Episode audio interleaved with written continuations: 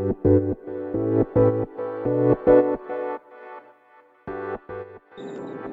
い、皆様こんばんは、ラキチェです。このチャンネルでは、見習いこんまり流片付けコンサルタントである私が、もっとお片付けがしたくなる、そんな理由についてお話ししていくチャンネルでございます。ということで、本日もお聴きいただきありがとうございます。今日はですね、今日のテーマは、夢が叶ってしまったらどんな感情になるのか考えようというテーマでお話ししていこうと思います。というのもですね、これ以前放送した理想の暮らしを考えて実践しようっていう回の応用編です。なので、一回ちょっとこちらを簡単に説明させていただくと、お片付けっていうのはですね、家庭であって目的ではないんですよ。どういうことかというと、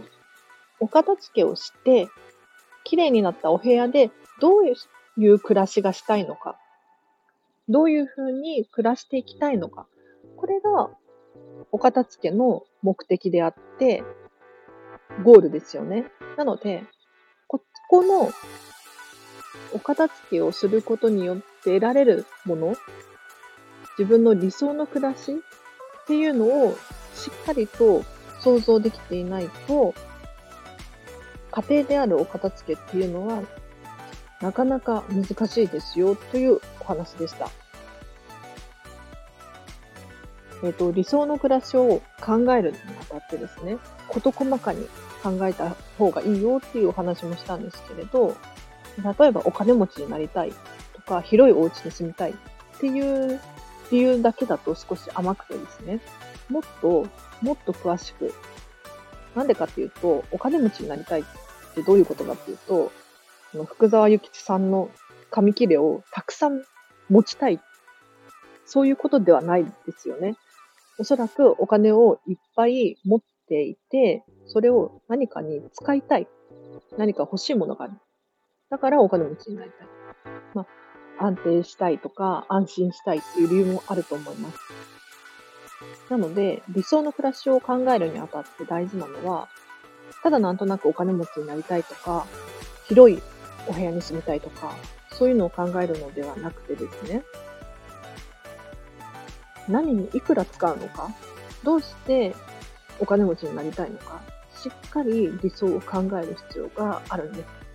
で、これ、ここここまでが以前の放送ですね。で、今日はですね、その夢が叶ってしまったらどういう感情になるのだろうかっていうのを考えてほしくてですね。例えば先ほど申し上げたお金持ちになって、えっ、ー、と、何か欲しいものが手に入るとなった時にどういう気持ちになるか想像していただきたいんです。例えば欲しいものがあったり、それが手に入ったり、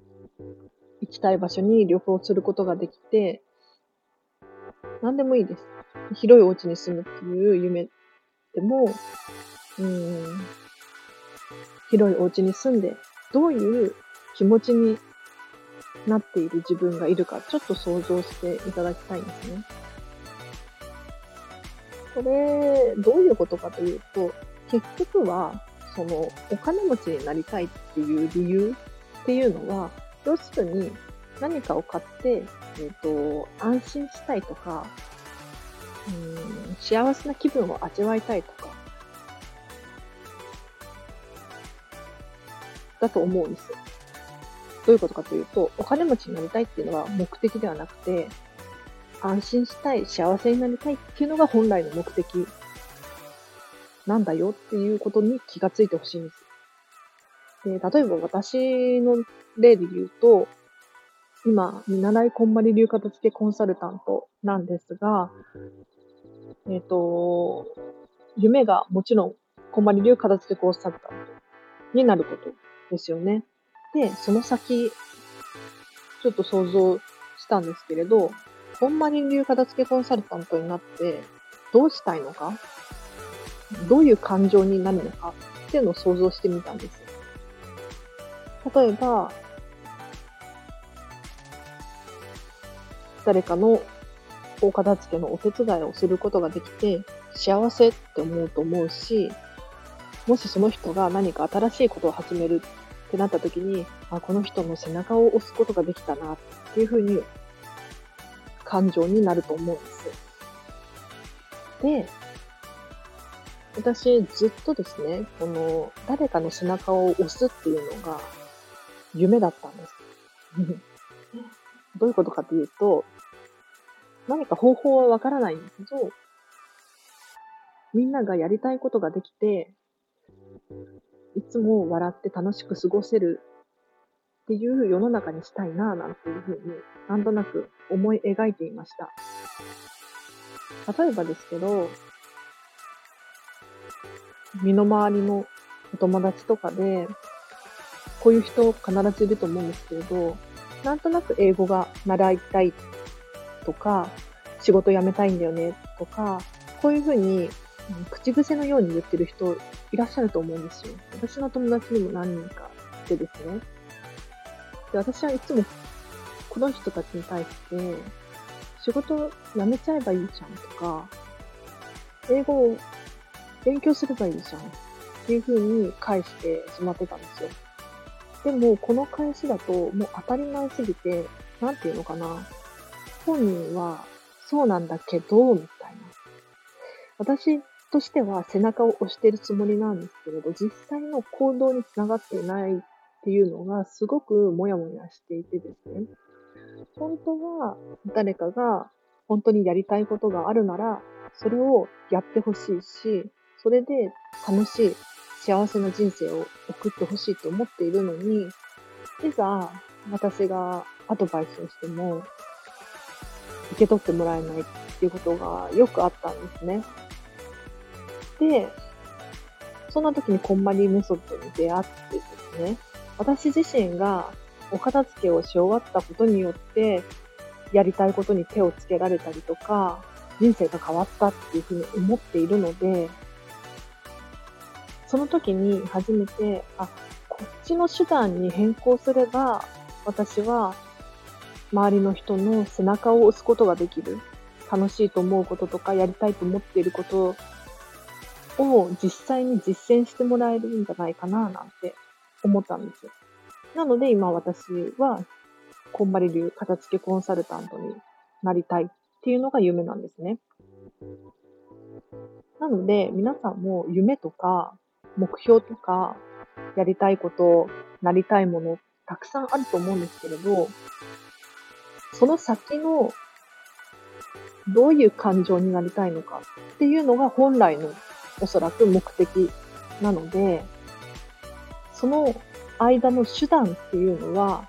実は変更できますよ。例えば、お金持ちになりたいっていう目的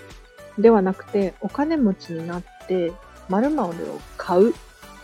でさらに、その〇〇を買って、どういう感情になるのか。